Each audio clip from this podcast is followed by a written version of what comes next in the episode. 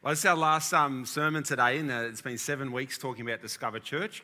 Can you believe it? It was seven weeks ago that we launched a new name, brand new season for the church. Uh, it was an exciting time. So uh, we've gone through these, this seventh sermon for today. And look at it all matching beautifully. The titles start with an A, the power lines start with a we.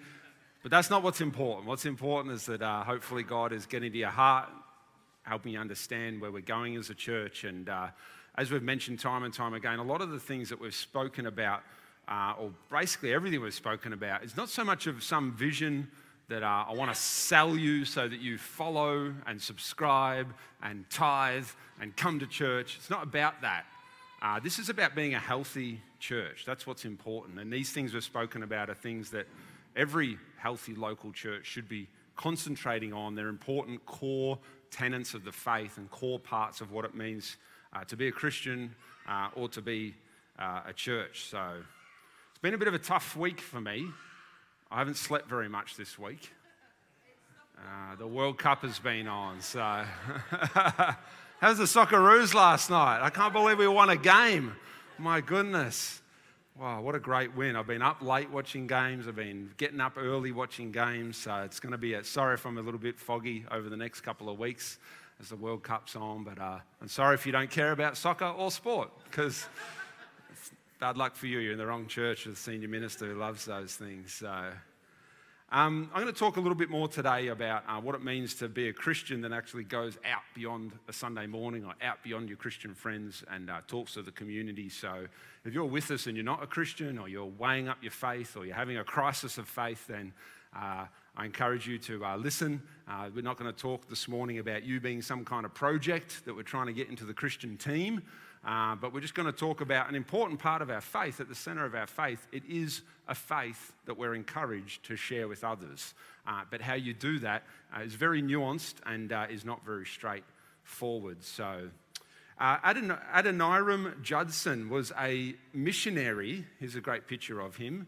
A missionary into Burma the father of Christianity uh, in Burma, or what we call today as Myanmar. And uh, I've been doing a course recently, um, like a pastor's training course, and there's a young guy that's a pastor in a church up in uh, Mulgrave. It's an ethnic Chinese church, and he named his son Adoniram.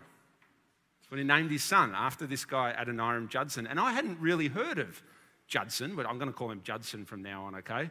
I hadn't really heard of him, but uh, he went into Burma as a 25 year old, year old young man in 1813, and he spent four, 40 years bringing the gospel, so four decades bringing the good news about Jesus to the Burmese people. Judson said that Asia, with its idolatrous myriads, was one of the most important fields in the world for missionary effort. So that was his motive for going into Burma. He translated the Bible into Burmese, and at the same time, he had to write the Burmese grammar or come up with a grammar for the Burmese language because there was none. And that's still the same grammar that is used in Burma today. His motive wasn't to be an English professor, it was to translate the Bible, but at the same time, he gave them grammar for their language. Uh, he spent 18 months starved and tortured in prison during his 40, 40 years there uh, because there was a war between the English and the Burmese. Uh, even though he was American, he was white, so they threw him in prison and tortured him for a couple of years. He had a really horrible time. Two wives died on the mission field. And uh, so by the time of his death, Judson actually was married to a third wife. And in the first 12 years of his work in Burma, 18 people became Christians. Just a bit over one a year for the first 12 years of bringing the gospel. He actually died with little fruit to his work. In his lifetime, he translated the Bible. There's about 18 converts in his first 12 years, but he died with largely, largely little fruit to his work. Although he had one early convert this convert was actually a slave initially that Judson had set free.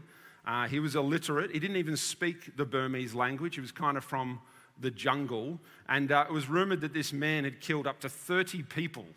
That's why he was a slave, because he was a murderer, he was a lowlife, he was a criminal. And he was one of the first converts that Judson brought through to following Jesus. And this man was sent down to a people called the Karen people that mainly lived in the jungle of Burma. And interestingly, these jungle people had a tradition of the elders. Their kind of religious spirituality that they followed out in the jungle was a, called the tradition of their elders.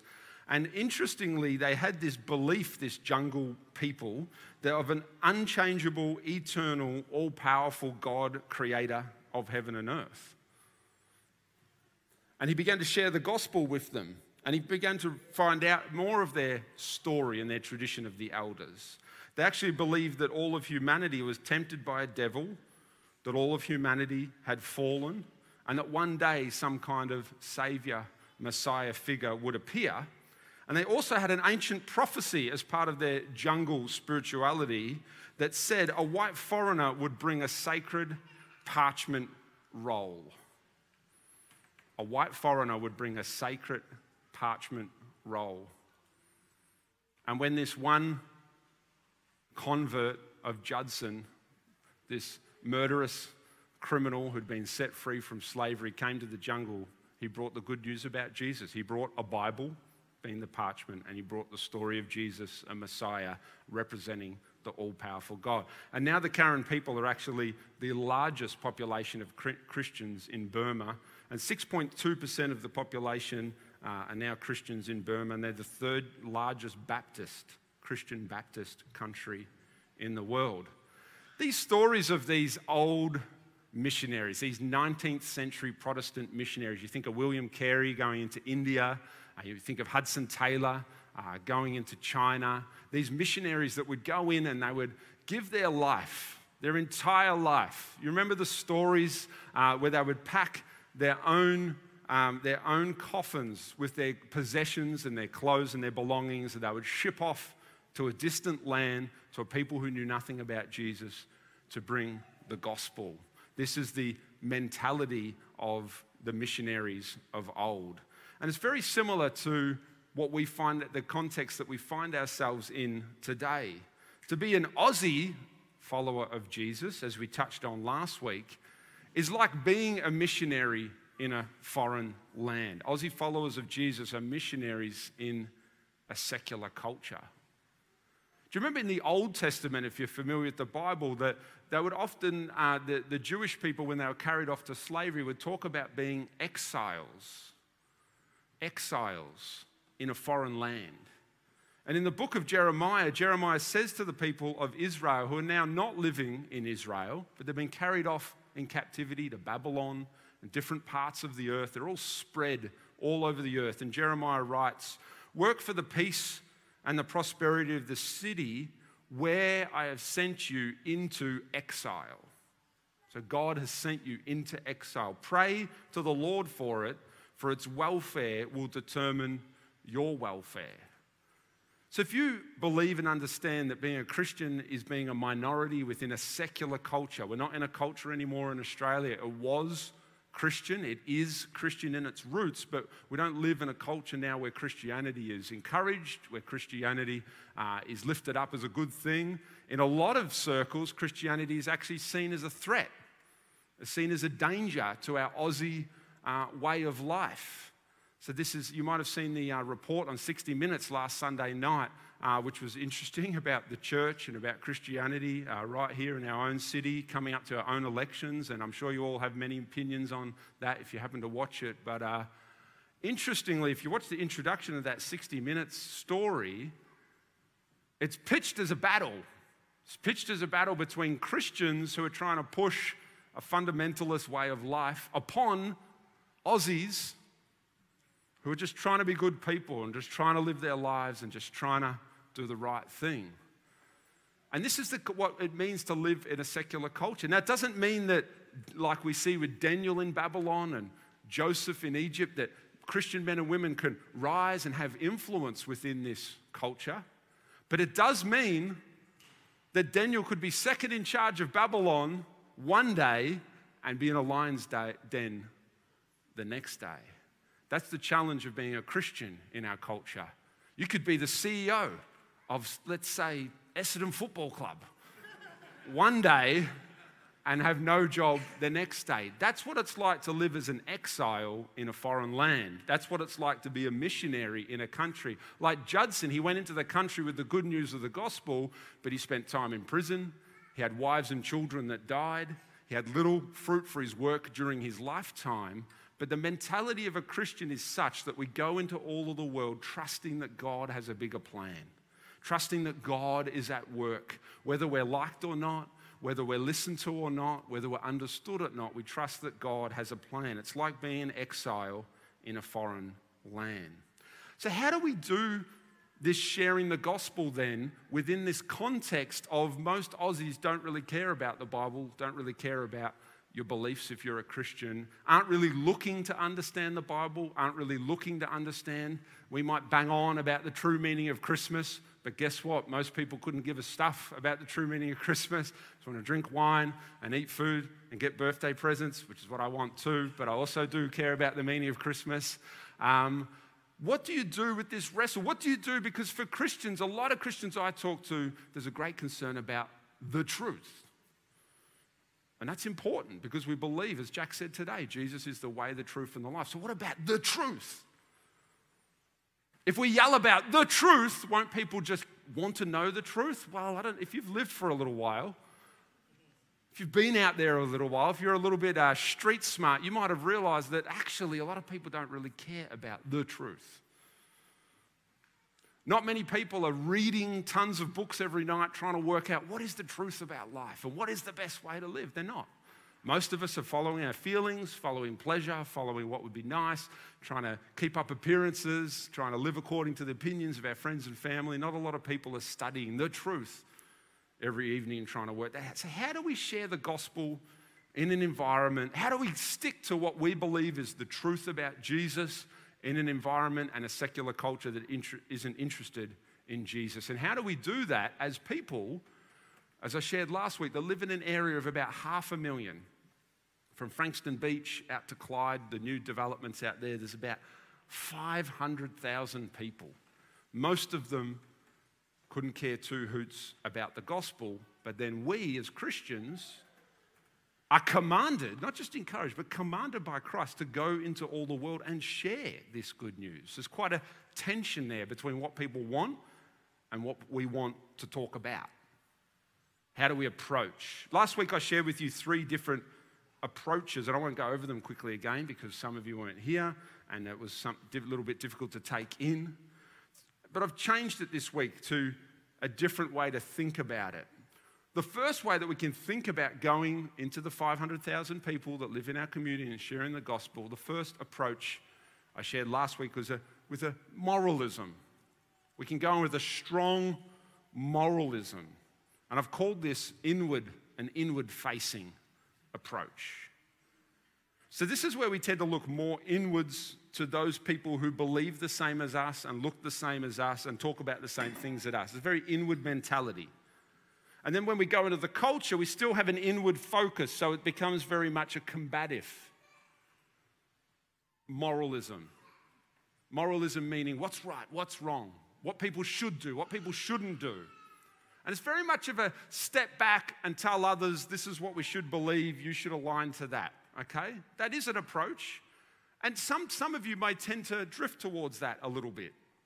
You tend to drift that way a little bit if maybe your personality is a bit more introverted. You might drift that way a little bit more if you're a bit more politically uh, conservative kind of inclined. You're conserved more, you, you, you, you incline more to the right side of politics. You might naturally drift that way a bit. And often you'll look at the city or look at the community and despise it. Oh, there's people out there. Young kids today. I just turned 40 a couple of weeks ago, so I can say that now. There's young people today out there. Oh, my goodness.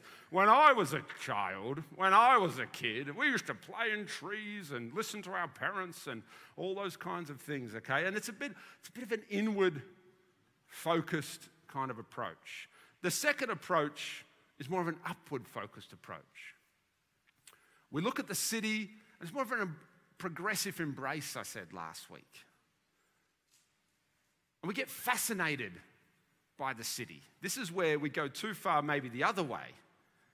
And we can become a little bit fascinated by the city. We indulge in the community. We love all the same things that everyone else loves.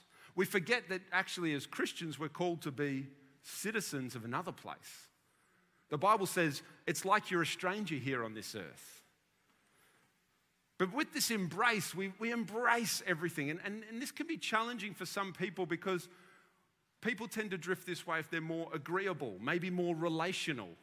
They more tend to avoid conflict. Yeah, you do what you do, and it's okay. You've had a difficult life, and it's sometimes the truth can be compromised in this way, and it's more relational. It can be more community focused. There's a lot of truth in there, but it can drift a little bit too far the other way, and the city can become more like Pleasure Island, like, yeah, I'm out there doing all the things that everyone else is doing. There's no difference to my faith or my Christianity, and this can be a problem as well. The third approach, which I want to suggest to you, is more of an outward facing approach. So we don't face inward, we don't face upward with, like, oh, everything's fantastic, but we face outward with a humble demeanor, like Christ coming to the world to serve it not to tell it off or condemn it, coming to the world not to embrace it and indulge it, but coming to share the good news about Jesus. We engage, we don't run away, but we engage without indulging. We're part of the world, or we're part of the local footy club and the local soccer club and the local dance school and the local school, but, but we're not the same. And we recognize we're almost like a stranger an exile, a missionary in a foreign land. If you get that mentality right, which I believe is the biblical mentality of approaching life in the world, it brings a lot of peace and brings a lot of joy and takes a lot of stress off. Because you're not forced to be like militant and have all the answers and, and be like an apologist and be able to answer every question and explain everything about the faith and have deep theolo- theological understanding. It's like, oh, thank goodness, you just be a person. But then you also don't have to be overly agreeable and just fit in with everyone and, and, and, and push your faith away because it's a bit weird and people don't understand it. So it's better I just don't talk about it. And you also don't have to have that stress of feeling a bit maybe hypocritical or a bit like you don't talk about the thing that's really important to you. So it takes that stress off. It allows you to engage, but also to have a difference. Let's have a quick look at the Bible and what the Bible says about sharing the gospel. Because Jesus announces in Luke 4 17 that the Spirit of the Lord is upon me, he says. He says, I've been anointed to bring the good news to the poor. Everyone say good news. Good news, gospel to the poor. And Jesus announces that this is the purpose for his life and his ministry. So, up until this point, he's been a nobody. He's lived from, he was born, and then up to 30 years of age, he hasn't really done anything. And all of a sudden, he says, at 30 years of age, as he begins his earthly ministry, he says, I'm here to tell people the good news. And then he goes on to proclaim, uh, for me to proclaim that the captives will be released, the blind will be set free, and the, and the oppressed will be liberated. So Jesus lives that for three and a half years. He dies on the cross and he rises again. And then after his resurrection, before he ascends back to heaven, he transfers this same mission to his followers. So he says in two places we hear this. First of all, in Mark 16 18, he says, Go into all the world and preach the good news to everyone. So his mission becomes now the mission of those that want to follow Jesus. So if you consider yourself a follower of Jesus, you can't really get out of this one. This is an important part that we need to wrestle through. How do we share the good news? But the difference and the point, which I'm sure you're starting to get this morning, the difference with sharing the good news is you're not a Jewish fisherman living in first century Palestine. I don't think there's any fishermen here. No, some of you look like fishermen, but I don't think there's any fishermen here. I hope none of you smell like fishermen. That's the main thing. All right? Well, that's a discipleship opportunity that we can talk about, okay? That's the challenge. Good news, yes. Context, very, very different. So he transfers this to them Matthew 16, 18, Matthew 28, 18. And Jesus kind of outlines his modus operandi as well. He says in Matthew 20, verse 25, he says, the rulers in this world, so the people live out there in the community, in the city, they lord it over their people and they're and their officials flaunt their authority. That's how people tend to do influence, tend to do power, tend to do lobbying, tend to try and make a difference, try and get into power, and then lord it over or flaunt your authority. Jesus turns to his disciples and says, What? Not so with you. You're going to be different. Whoever wants to be a leader must be the servant. And whoever wants to be great and have an influence and have an impact in the city and have an impact in their club or their school or their workplace must be like a slave. So, submitting yourself, taking the lowest seat, being the servant, giving up rights, preferences, ambitions. Why? Why would Jesus tell us that this is the modus operandi for reaching 500,000 people? Why? Because being a humble servant prioritizes the gospel. It allows the gospel to advance while putting the self out of the picture. Because if it's gospel in you, then there's a competition. There's too much of you in your sharing of the gospel. There's your hurts, your pains, your preferences, your wants, your political persuasion. So Jesus says, let's take you out of there so the gospel can advance and the good news can come to people without filtering through all of your stuff. You just be the servant, the slave. Like Judson, you go into Burma for 40 years and just give your life. Not because you're going to get anything out of it, but because God is doing something and you just give your life to that. Then we come into the, so Jesus shares this in the Gospels. There's the book of Acts in there. So there's about 30 years of the early church and history, and there's lots of people come to faith and they're working out how to take the gospel around. They go all over modern day, what's modern day Turkey, Ephesus, and Antioch, and people are coming to the faith. And then later on in the New Testament, kind of the end of the New Testament, we get these letters mainly from the Apostle Paul. And how the gospel is presented starts to change. It starts to become a little bit more nuanced because they're starting to work out how to share this good news within the culture that they live. So Paul says in 1 Corinthians 9:19, even though I'm a free man with no master, I have become a slave. Why? To bring many to Christ. This is the great question for us as people who follow Jesus. What is your neighbor worth? What is your friend who doesn't know Jesus worth? What is the next generation in our own church worth? Your children, your grandchildren worth? Because for Paul, it was worth everything. Even though I'm free and can do whatever I want, he says, I have chosen to become a slave, a servant, secondary. Why? Because people who don't know Jesus are worth a lot. And my kids and my grandchildren and other kids, and even in this church, are worth a lot. So I'm going to put aside my preferences. I'm going to put aside what I'm doing. I'm going to put aside some of my lifestyle. Even though I'm free to do whatever I want, make the money I want, go on the holidays I want, have the experience I want, I'm going to prioritize sharing the gospel with somebody. He goes on to say, When I was with the Jews, I lived like a Jew. I fit in with them. I was kind of like them.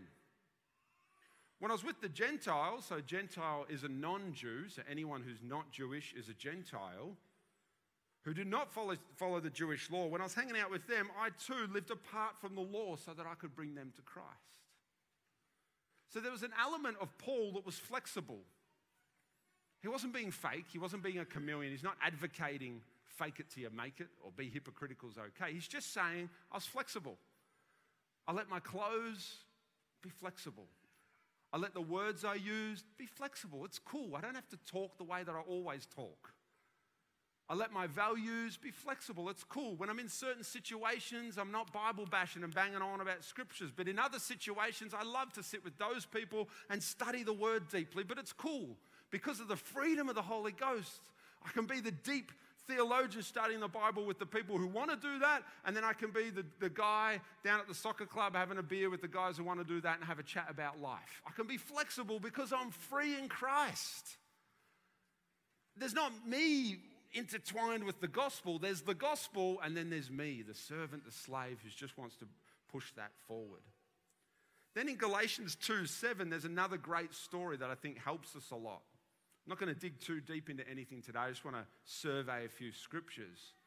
In Galatians 2 7, Paul has come down to Jerusalem after 14 years of preaching the gospel. He's worked out some things.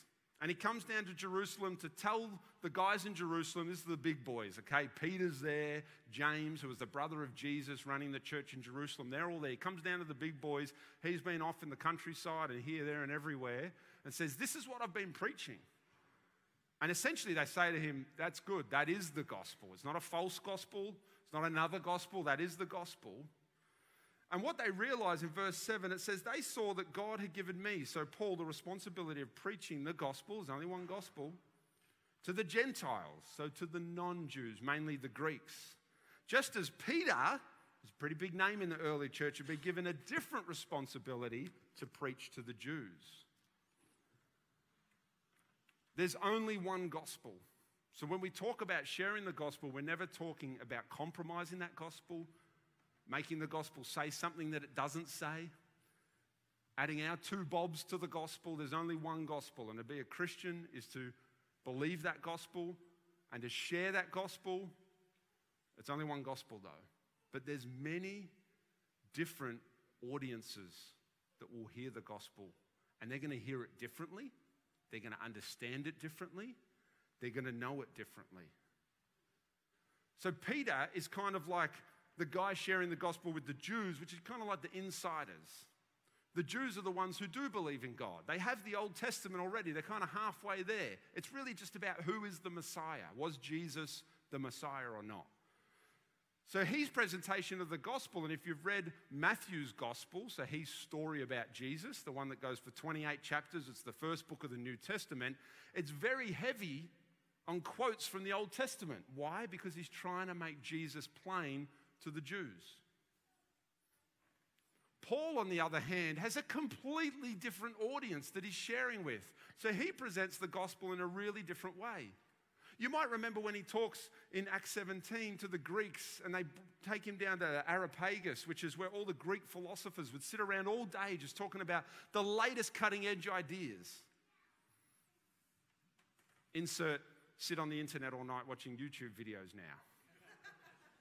But back then, they would actually get out of their houses and go and sit around all day, still the sign of the same thing, spend 10 hours on YouTube, but it was just all in person. And they would talk about all the latest ideas and listen to each other. And they bring Paul down there.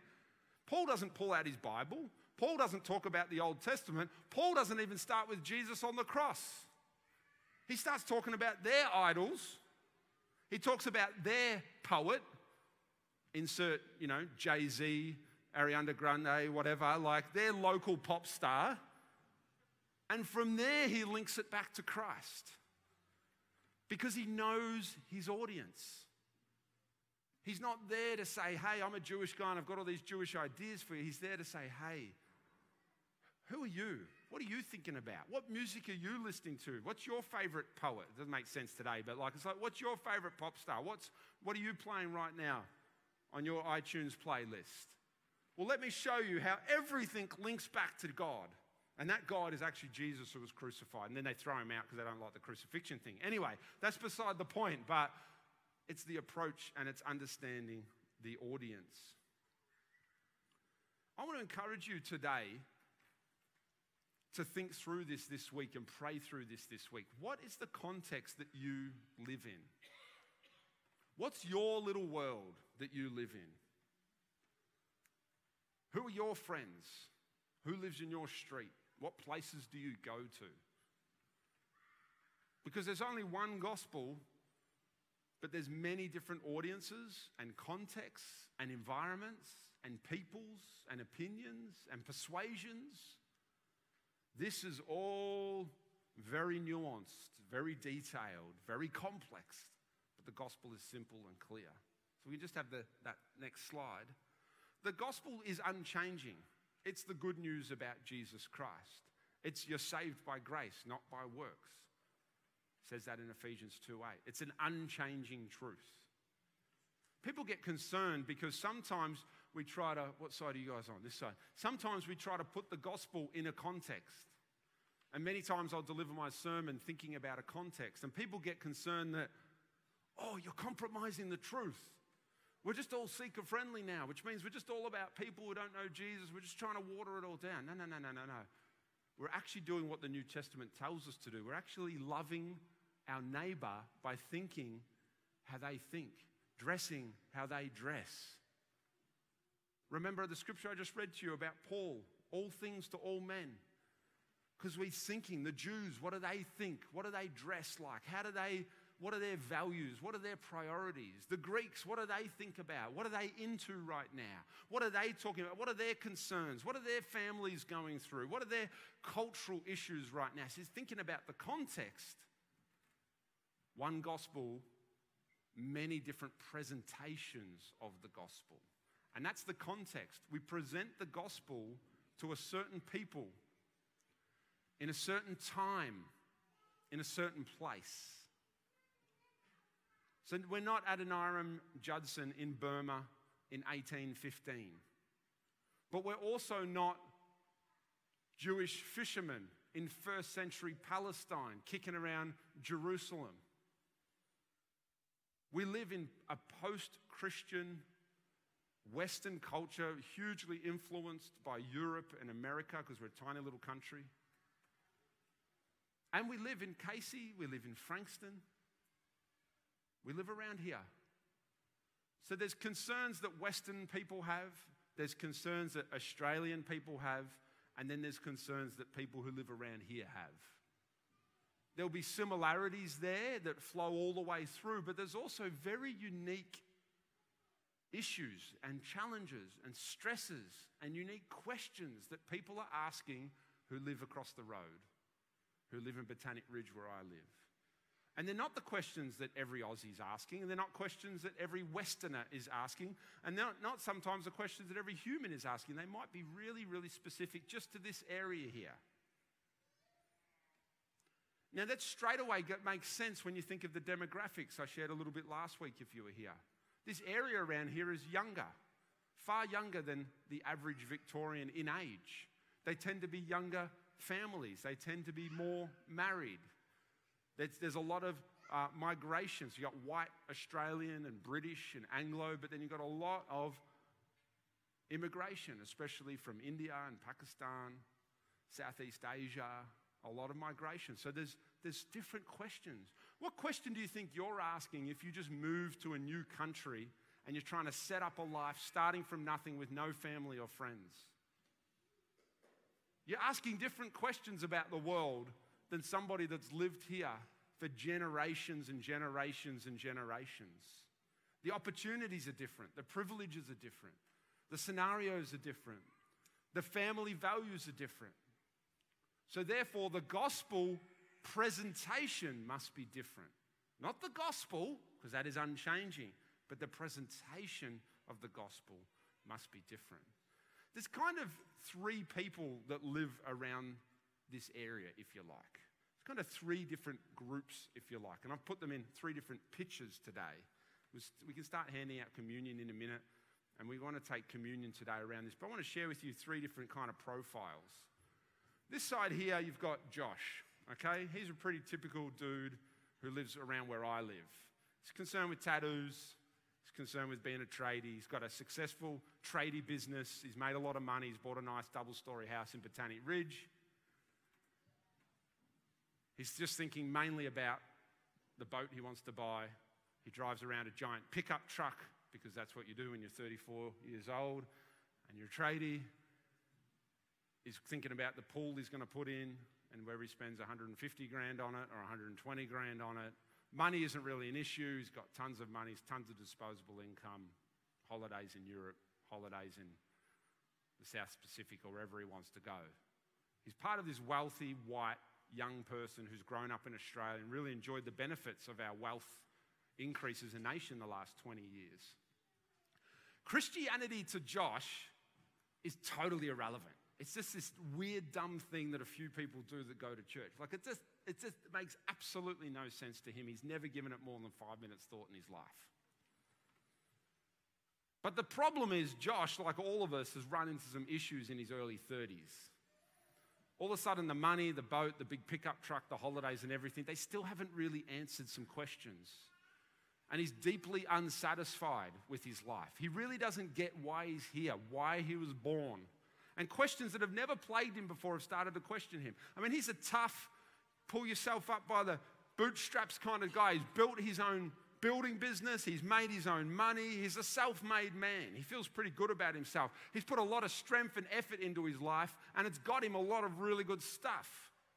But he's finding that he still feels deeply unsatisfied with his life. It has no real meaning. The other problem is Josh did some bad stuff when he was young. And it kind of didn't, didn't feature much for about 10 years, but it's starting to come back up again. He's feeling guilt about his early 20s. He's feeling guilt about some stuff from the past. And he's got no idea how he's going to deal with it. He started to have suicidal thoughts. He's thinking maybe he just leaves his wife. He's got, you know, he's got offers, he's got opportunities. He could go pick up another girlfriend somewhere else and start again. He's having these kind of extreme thoughts. And at that moment, Josh becomes open to the gospel. How does Josh become open to the gospel? What kind of gospel presentation is he going to listen to? Do you think a political type Christian angle is going to help this guy? Probably not. Do you think, a, hey, let's sit down and st- do a Bible study together is going to be something that he's going to be interested in? I don't think so. Do you think telling him he's a sinner is going to get him there? I don't know. This is gospel contextualization. How will someone hear the gospel? Do you love your neighbor enough to share the gospel in a way that a Josh might understand it? I think a barbecue, I think a conversation, I think a genuine person willing to build a long term friendship is going to help Josh be more open to the gospel. And I think hearing that Jesus can take away your guilt and can deal with your pain and you don't have to do anything. You don't have to be strong. You don't have to be smart. You don't have to be rich. It's a free gift. Maybe that will appeal to him. You don't have to come to church. You don't have to wear different clothes. You don't have to do a whole bunch of Christian stuff. These things are going to help him begin to understand that maybe there's a truth in this. The way we dress, the way we live, the way we attend church, all those things, they can come later. The most important thing is, is someone meeting Jesus Christ, the Son of God. A second little profile today is a 55 year old Indian migrant, Sujit. Does anyone know Sujit? He lives out in Clyde. Andrew knows a Sujit. He lives out in Clyde, loves cricket. He's got a grandchild because he's 55. He came to Australia as a student, very typical story, and stayed here. Has built a life, built a great life actually, made a lot of money again, loves Australia, loves the opportunities it's given him like most migrants, has been totally focused on climbing the professional ladder, earning as much as he can, and giving the best education he can to his children. It's been a really great ride, but now he's in his 50s, and his eldest son, who he loves with all of his heart, has basically rejected the family. Run away with a girl. He's kind of thrown everything back in his face, doesn't talk to his dad anymore. And everything was perfect until the money didn't have the answers, the house didn't have the answers, not even the family had the answers. Now, how does, does Sujit, being a Buddhist, or a Hindu, let's call him a Hindu, because if you're Indian, you're more likely to be Hindu. How does Sujit, being a good Hindu boy, have a chance, have a chance, a fighting chance of maybe hearing that Jesus could answer some of his problems? Jesus could be his friend. He's always just thought Christianity is just the white man's thing. It's just a, a Western, Aussie, English, British kind of stuck up religious. That's just they do English, do Christianity, Indian does Hindu. He's never thought of, of, of, religion as really a choice. For him, he just grew up and I'm Indian, I'm Hindu. They're white, they're Christian. He doesn't understand that some white Australians don't actually believe in God or the Christian message. He just assumes that if you're white, you're a Christian, and if you're an Indian, you're a Hindu. Because for him, it's all cultural, it's all ethnic. There's no choice. That's just what we are. what kind of gospel is he going to be open to? And then, thirdly, we have this 15 year old young girl. Her name's Mia. She's in year 10 at school. She spends most of the night on her phone, texting her friends, making TikTok videos. She loves chatting on Discord, which is the latest uh, chat, chat uh, instant messenger program that all the kids are using. She finds her parents really distant and a bit stupid, hopes to be a hairdresser one day. And for her, Christianity, it, there's no grid. She's actually never even been in a church. She doesn't get what Jesus is. She's heard it a couple of times in some movies she's watched, some shows she's watched, always been in a negative light, but she really has no idea what it's about.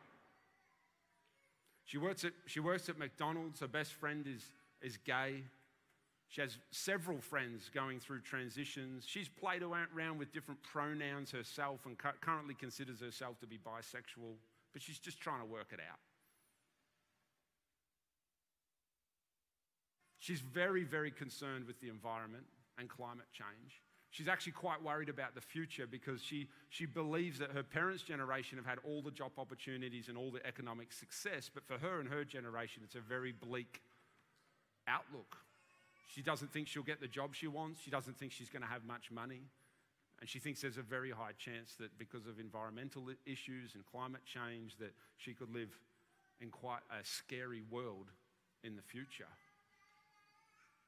Her life has just fallen apart because her friendship group is just broken. Her best friend, she's had a huge falling out with. She doesn't know how to repair friendships. She thought they'd be friends forever. And she's a 15 year old that feels depressed, feels suicidal, feels like there's not many options.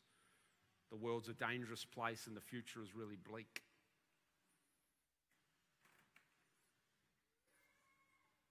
What gospel presentation does, Mia need to hear? Do you have a 15 year old? Do you know a 15 year old? Do you have a 15 year old grandchild? It's a very different world. Because of technology, we have to understand that you might have come to the gospel only 10 or 15 years ago. Maybe you're 35 and you made a decision for Jesus at 20. The world is a remarkably different place from 15 years ago. Even the way we present the gospel to the next generation, the Mias of the world, the 15 year old, needs to be a really different way. If we deny all of her 15 year old concerns about the world and say they're silly, say you, you, you don't understand, say you don't know who God is, you don't understand what's in the Bible, it's going to be fine, we're all going to be okay one day. It's just going to create a huge wall. A young girl like Mia might never, ever look into Jesus or look into Christianity ever again for a whole entire life because of a bad interaction with a Christian as a teenager when she's obviously vulnerable. She's obviously trying to work out a lot of things. She obviously doesn't have a lot of direction from parents or mentors. She's just kind of left to her own devices with her friends and the internet to try and work out the world. I think a gospel that talks about Jesus being your best friend is going to be appealing to someone like that. Not a gospel that's talking about conforming your behavior, but a gospel that's talking about a real relationship with God. I think she might be open to something like that. If someone could help her understand that God just wants to be your friend and He is a stable friend who will never leave you again, maybe she'd be open to that. I don't know. Something for you to think about. Really encourage you this week to think through this, pray through this. The questions this week for discussion are around how does it, what does it look like to be a Christian in modern Australia, and how is that similar to being a missionary in a foreign land? If you can understand that when you present the gospel, you're presenting it like Judson in Burma in the 19th century, it's going to be a lot easier to understand what you need to say and not to say. Secondly, what is gospel contextualization? How does it influence sharing the gospel in Casey and Frankston? This is such a powerful question. Talk through this with a husband, a wife, a friend. What does it look like to actually share the gospel in our context? See, we read, we read about the gospel in the Bible, but it's a completely different scenario. You know, the first thing they teach preachers like me in seminary on theological school? It's actually how to take the gospel and the truth of the Bible out of its first century context Firstly, to understand it in its context so you know what it's saying, but then to take it out of there and extrapolate that for the current context of the day. That's the great challenge of preaching and pastoring. Because one problem is we read our context of today into the Bible and then we get it wrong. But then the other problem is we read the Bible and how it is and we don't bring it into our modern context of the day and then we can also get it wrong. So, understanding the context is very, very important. Understanding the environment the Bible was written in and the environment that we lead in, that we live in, is going to give you a great opportunity in your spiritual growth to mature, to understand God better, to understand who you are better, and understand how we live in the world and how we share the gospel in a secular culture. Why don't we just stand this morning and just hold our communion? Thanks, Livy. Imagine if we could all grow in this more and more. Imagine if this, Jesus' blood and his body representing the good news, could be the thing. That we could be mature in our faith, and this could be the thing that people meet, that people understand, that people encounter.